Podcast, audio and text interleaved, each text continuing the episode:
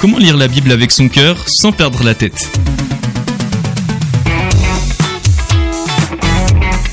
Posez les questions qui fâchent. Lorsque nous abordons la Bible avec des attentes profondes, nous constatons rapidement que les questions que nous lui posons changent et pour le mieux. Au lieu de poser des questions fermées qui se concentrent uniquement sur les points les plus évidents de la lecture, nos questions deviennent plus larges et commencent à creuser la surface.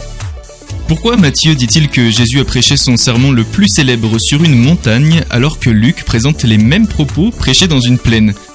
Comment puis-je mieux apprécier la poésie antique? L'auteur Ézéchiel lisait-il d'autres parties de la Bible lorsque ce livre a été écrit? Pourquoi la Bible hébraïque appelle-t-elle parfois une montagne importante Sinaï et parfois Horeb?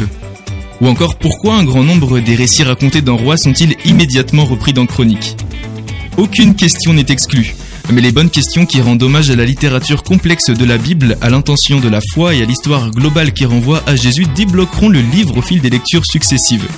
Je ne vous garantis pas que vous comprendrez tout. En fait, euh, je vous garantis que vous ne comprendrez pas tout.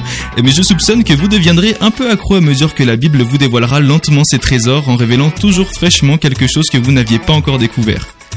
Cultiver ces questions est le travail de toute une vie. Il faut un mélange de curiosité vibrante et d'humilité authentique pour se demander ce qu'on ne comprend pas.